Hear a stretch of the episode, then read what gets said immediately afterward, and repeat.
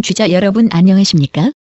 3월 셋째 주 주간 KBIC 뉴스입니다. 중앙선거관리위원회가 이번 4월 13일 실시 예정인 제20대 국회의원 선거에서 장애인 등 투표 참여 불편 선거인의 참정권을 실질적으로 보장하기 위한 투표편의 개선 방안을 확대 시행한다고 밝혔습니다. 선관위는 장애인 단체 등과 투표소 설치 예정 장소를 방문해 장애인 편의시설을 점검하는 등 시민단체와 전문가의 지적 사항을 수렴해 장애인 등 선거인의 투표편의 개선 방안을 마련했습니다. 시각장애 선거인을 위한 개선 방안으로는 점자 투표 보조 용구에 표기하는 내용을 대폭 확대해 지역구 선거는 후보자의 기호와 정당명, 성명까지 비례대표 선거는 정당의 기호와 정당명까지 점자로 표기하고 모든 투표소에 비치합니다. 또한 점자형 선거 공보를 반드시 제출하도록 안내하고 책자형 선거 공보에는 음성 변환 2차원 바코드를 게재하도록 했습니다. 아울러 휠체어를 실을 수 있는 장애인 전용 차량과 장애인 콜택시를 추가로 확보하고 투표 안내 도우미를 정식 투표 사무원으로 위촉할 예정입니다. 한편 중앙선관위는 지난 16일 여의도 이름센터에서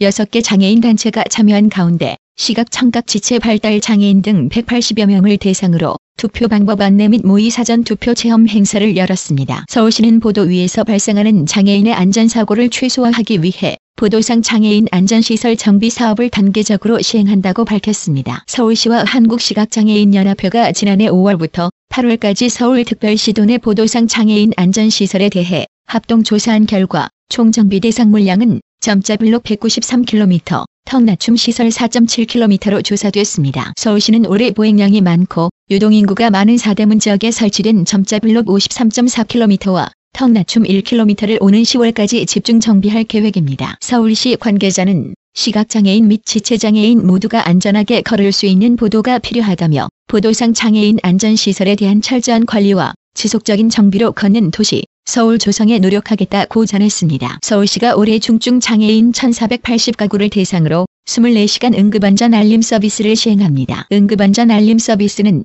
중증 장애인 가구의 응급안전 장치를 설치해 위급 상황 발생 시 지역센터와 소방서 출동 등 서비스를 제공하는 제도입니다. 서울시는 지난해 총 10개 자치구 780가구에서 실시하던 응급안전 알림 서비스를 올해에는 16개 자치구 1480가구로 확대했습니다. 응급안전 알림 서비스 대상자가 되면 가정 내 화재나 가스 누출 등 위급 상황이 센서를 통해 지역센터와 소방서로 실시간 전송하는 전용 장비가 설치됩니다. 서울시는 또 응급안전 알림 서비스를 받지 못하는 화재 취약 가구를 별도로 선정해 소화기 만 개를 지원할 방침입니다. 장애인 단체들이 성폭력 사건이 발생한 장애인 거주시설에 대해 폐쇄를 촉구했습니다. 서울장애인 차별철폐연대 등은 지난 16일 오후 2시 서울 중구 서울시청 앞에서 기자회견을 열어 거주자 간 성폭력 성추행이 반복되고 있는 충주 마리스타의 집에 대한 시정 조치를 요구했습니다. 이들은 인권위 권고 이후 해당 거주자들이 정신의료기관에 입원하거나 계속 시설에서 생활하는 등 문제가 시정되지 않고 있다며 거주인 40명 중 39명이 1, 20대 남성으로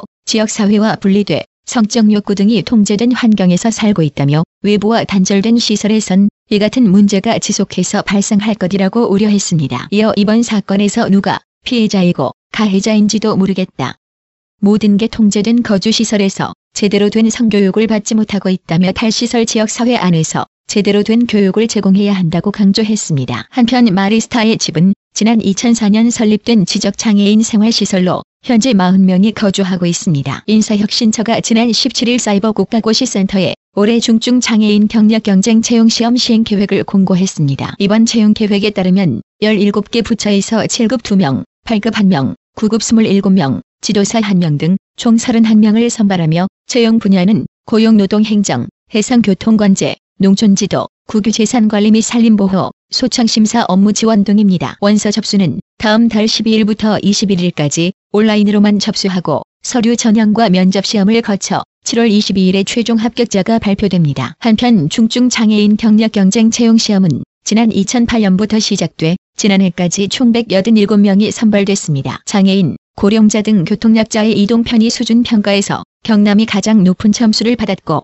경북이 가장 떨어지는 것으로 나타났습니다. 국토교통부의 2015년 교통약자 이동편의 실태조사 결과에 따르면 전국 10개 시도의 교통복지 수준을 종합평가한 결과 경남은 특별교통수단 보급률과 이용률, 저상버스 보급률, 교통수단 기준 적합 설치율 등의 항목에서 높은 점수를 받아 1위에 올랐습니다. 반면 경북은 특별교통수단 보급률을 제외한 모든 항목에서 10개 시도의 평균보다 낮은 수준에 머물러 교통복지 수준이 2013년에 이어 최하위에 머물렀습니다. 이동 편의 시설이 법적 기준에 적합하게 설치된 비율을 교통수단별로 보면 항공기가 가장 높고 철도와 버스가 뒤를 이었습니다. 여객시설별로는 공항터미널과 철도 역사가 높은 반면 버스 터미널과 버스 정류장이 상대적으로 낮은 것으로 집계됐습니다. 시중은행 대부분이 올해 장애인 채용 계획을 세우지 못했을 뿐 아니라 타 업권보다 장애인 채용 비율도 낮은 것으로 조사됐습니다. 한 매체가 올해 주요 시중은행의 채용 계획을 확인한 결과 우리은행의 경우 올 연말 사무직군에서 장애인 채용을 실시할 예정이지만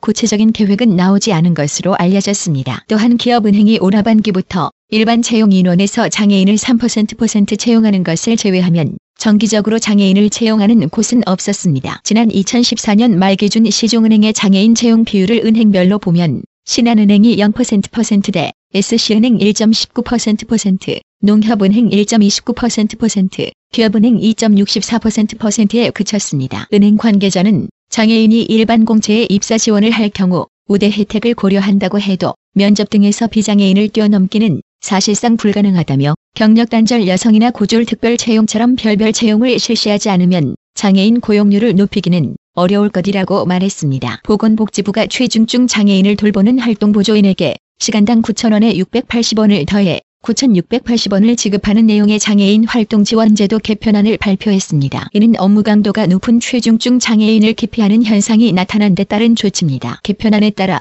활동 보조인은 시간당 수당 6,800원의 10%%인 680원을 더해 총 7,480원을 받을 수 있게 됐습니다. 한편 장애인 활동 지원 제도는 혼자서는 일상 사회생활이 어려운 중증 장애인에게 신체 활동과 이동 가사 지원 등 활동 보조 서비스를 제공하는 제도입니다. 국군교도소가 윤일병 사망 사건의 가해자와 지적장애인 수용자를 같이 수용한 사실이 드러났습니다. 국가인권위원회가 발표한 조사 결과에 따르면 지난해 국군교도소에서 지적장애인 수용자 A씨가 의사소통에 문제가 있어 도움이 필요하다는 이유로 A 수용자와 윤일병 사망 사건 가해자 B씨 등을 같이 수용한 것으로 드러났습니다. 이후 A 수용자는 B 수용자 등 동료 수용자 3명으로부터 수시로 폭행 및 가혹 행위를 당했으며 국군교도소는 지난해 8월 A 수용자의 진술 전까지 이 사실을 제대로 파악하지 못했던 것으로 나타났습니다. 또 국군교도소는 근무일지에 A 수용자의 폭행, 괴롭힘 정황이 드러나고 교도병이 교도관에게 이를 보고했음에도 별도의 조치를 하지 않았으며 추가 가해자가 있다는 일부 수용자의 진술에도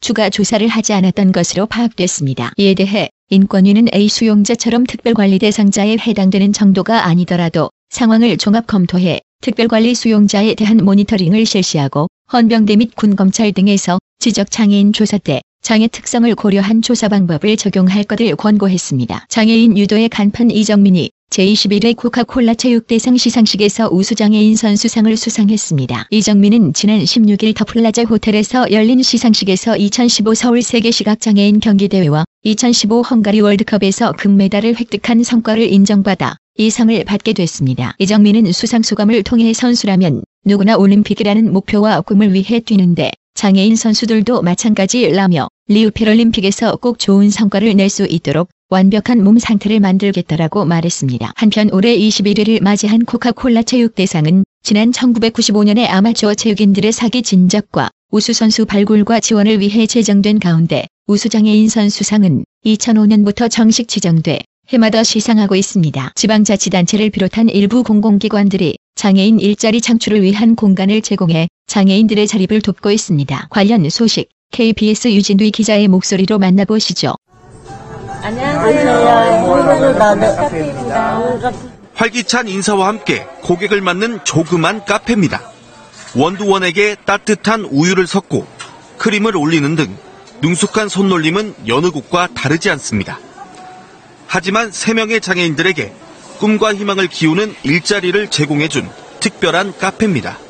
인터뷰 권나영 장애인 카페 매니저 요즘같이 일자리 구하기 힘든데 저희한테 일자리를 주셔서 즐겁고 자치단체가 운영하는 복지관 한쪽에서 문을 열었는데 시간이 갈수록 고객 반응도 좋아지고 있습니다.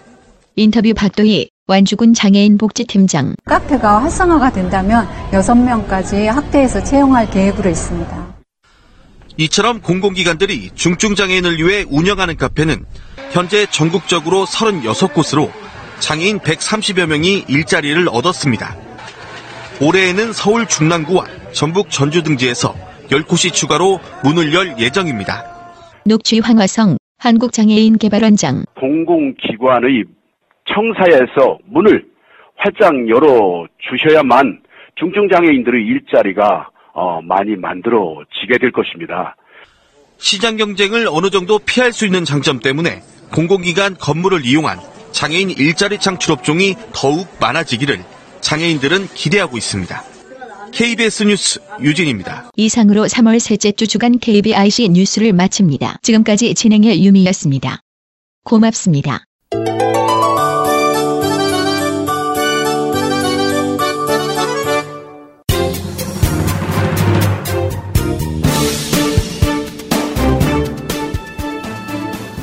thirsty for useful information or looking for something interesting? Then come here, where everyone can jump for joy. Let's share good information and opinion and swim in the sea of music together. KPIC The Internet Cast only for the blind.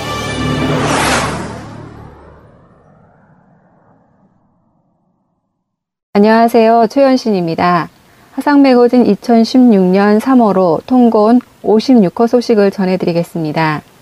올해 테마 칼럼은 동양 철학 박사 장창한 선생님이 생각하는 동화, 다시 읽는 동화, 다채로운 해석을 할 수 있는 동화라는 의미의 사색 동화로 진행되고 있는데요.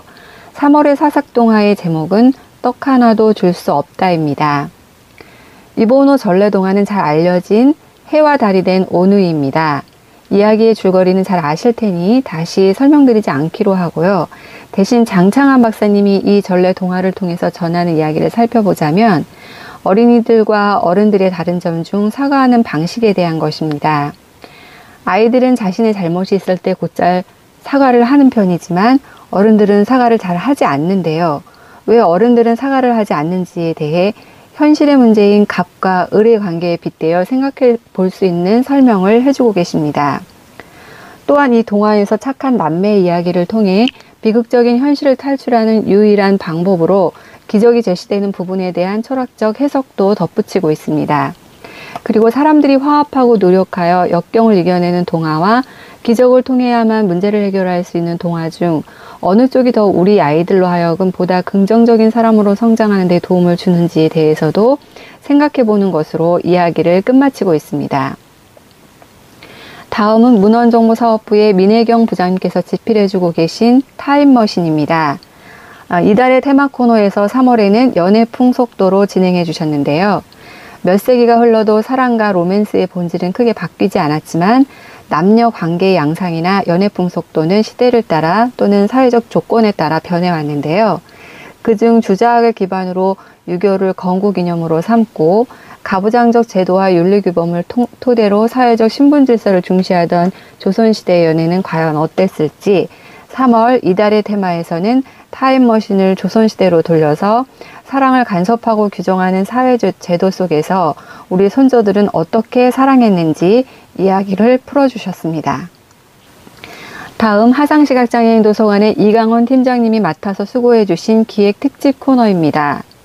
흔히 봄은 여자의 계절로 가을은 남자의 계절로 비유하곤 하는데요. 이처럼 여자는 봄을 타고 남자는 가을을 탄다는 것이 단순히 속설에 불과한 것일까?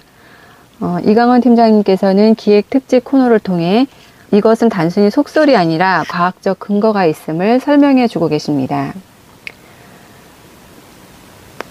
하상장애인 복지관에서는 2015년 사회복지 공동모금의 LG 지정 기타 정보통신 보조기기 보급 사업으로 지정한 스마트폰의 활용 방법 과 경험을 공유하기 위해서 활용 사례 및 수기를 공모하는데요. 3월에는 또 하나의 기회 특집 코너를 통해 애독자 여러분의 많은 관심과 참여를 바라며 공모 정보를 제공했습니다. 다음은 기획 연재입니다. 미국에 거주하고 계신 김기현 선생님께서 3월에 기고해 주신 내용은 2월호에 이어 미국에서 장애인들의 취업 환경에 대해 느끼고 경험한 이야기를 나눠주셨습니다. 지난 호에 잠시 미국 장애인법에 대해서 언급해 주셨는데요. 이번 호에서는 고용에 대한 것으로 미국에서 장애인의 구직 활동, 취업, 근무, 승진, 급여, 퇴직 등 고용 전반의 과정에서 장애인 구직자 및 고용인을 차별받지 않도록 어떻게 제도화하고 있는지 여러 사례를 통해서 설명해 주셨습니다. 다음은 스토리가 있는 그때 그 사건 코너입니다. 3월의 그때 그 사건으로는 1908년 3월 8일 1만 5천여 명 미국 여성 섬유 노동자들이 러트거스 광장에 모여서 그들의 권리를 찾기 위해, 위해서 벌인 시위가 2년 후 덴마크 코펜하겐에서 열린 제2차 여성운동가 대회에서 이날을 여성 노동자 투쟁을 기념해서 세계 여성의 날로 제정한 사건이라든지 1960년 3월에 대한민국 대통령 부정선거가 발생한 사건과 그 여파가 어땠는지 또 1991년 3월에는 두산그룹 산하 두산전자 구미공장에서 페놀 원유 유출 사고와 어, 그에 분노한 시민들이 두산 제품을 불매 운동을 하고 또 국회가 진상조사에 나서는 등 그 밖에도 여러 가지 역사적 3월에 있었던 소식 등을 전해주고 있습니다. 다음 화상 매거진이 이달에 만나 이야기를 나눈 인터뷰인은 시각장애인 문화해설사 1호 이문주 씨입니다.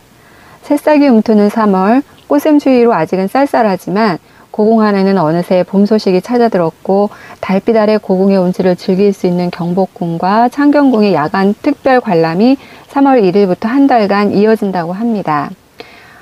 궁은 인기 있는 명소임에 틀림없지만 정작 몸이 불편한 장애인은 아름다운 궁을 지척에 두고도 찾아갈 엄두가 나지 않는데요.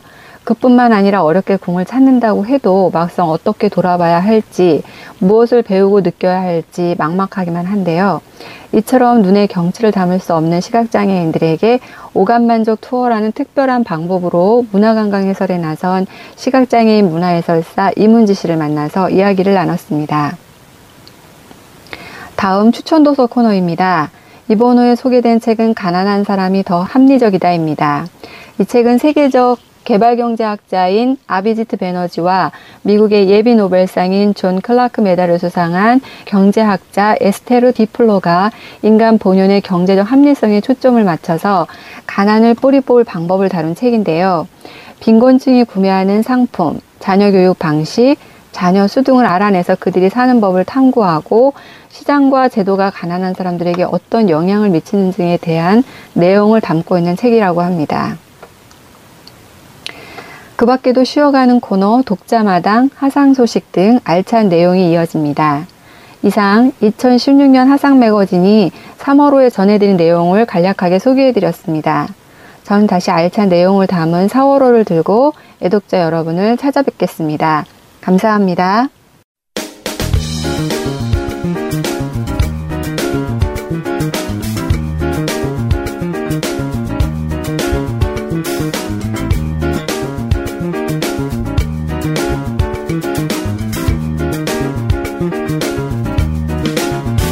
지금 여러분께서는 한 주간의 장혁의 소식을 정리하는 KB 한라인을 듣고 계십니다.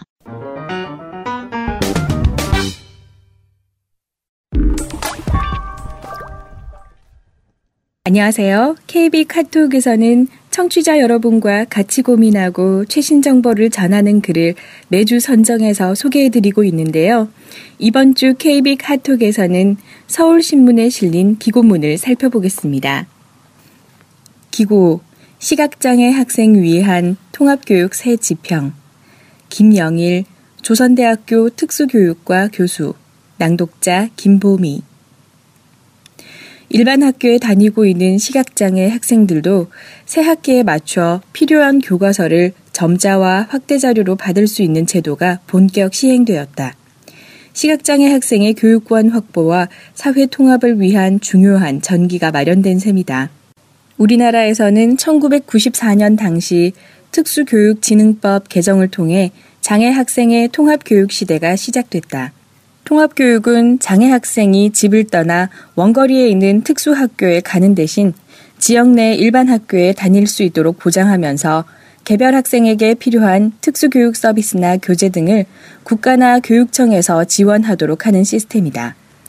과거에는 필자를 비롯해 모든 시각장애인들은 초등학교에 입학하게 되면 부모님 곁을 떠나 멀리 있는 맹학교로 유학 아닌 유학을 떠나야만 했다.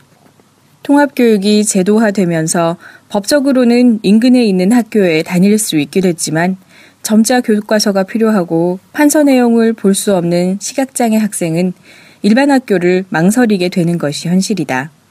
그런데 올해부터 점자 교과서를 때맞춰 지급받을 수 있는 제도가 마련되어 시각장애 학생들의 책상 위에도 다른 친구들과 마찬가지로 새로운 교과서가 빠짐없이 놓이게 됐다. 2015년 10월 국립특수교육원은 시도 교육청을 통해 일반 학교에 재학 중인 시각장애 학생들이 필요로 하는 교과서를 조사했다. 발행 공급기관을 선정해 신학기에 맞춰 모든 학생들에게 신청한 교과서를 점자와 확대 그리고 음성 파일 등으로 제작해 2월 말에 보급을 완료함으로써 일반 학교에 재학 중인 시각장애 학생들의 학습권 보장에 한 걸음 더 나아가게 됐다. 실제로 점자 교과서를 제때 공급하는 일은 어려운 과제로 여겨졌다. 우선 중학교 이상에서 사용되는 검인정 교과서가 1,400여 종이 넘고 학교마다 채택하는 교과서가 다르기 때문이다. 게다가 시각장애 학생이 사용하는 점자 교과서나 확대 교과서는 일반 교과서가 발행된 이후에야 제작을 할 수 있기 때문에 학기가 시작하기까지 남은 기간이 매우 짧을 수밖에 없다. 다행스러운 일은 더 이상 시각장애 학생용 교과서를 제작해 줄 곳을 찾아 헤매지 않아도 된다는 점이다. 바로 원스톱 서비스가 가능해졌기 때문이다. 상급 학교로 진학하거나 전학을 가게 된 경우 옮겨간 학교에서 점자나 확대 교과서 제작 공급 기관을 찾아 필요한 교과서를 구하는 것은 많은 시간과 노력이 요구되는 일이었다. 하지만 이제는 국립특수교육원으로 관련 업무가 일원화되어 일선 학교 선생님들의 수고가 크게 줄게 되었다. 한 가지 아쉬운 점은 아직까지 교과서 공급 체계에서 시각장애 학생용 교과서가 충분히 고려되지 않고 있다는 사실이다. 일선 학교에서는 NEIS를 통해 교과서 신청과 접수를 전산화해 처리하고 있으나 점자나 확대 교과서는 일일이 수요 조사를 해야 하고 서면으로 신청해야 하는 상황이다. 이외에도 보완해야 할 사항은 시각장애 학생용 교과서를 제작할 충분한 시간이 확보되도록 일반 교과서 발행 공급 일정을 앞당기는 것이다. 이 봄 동네 친구들과 어울려 학교에 가는 시각장애 아이의 제잘거리는 목소리가 들리는 듯해 절로 미소가 지어지게 된다. 고맙습니다.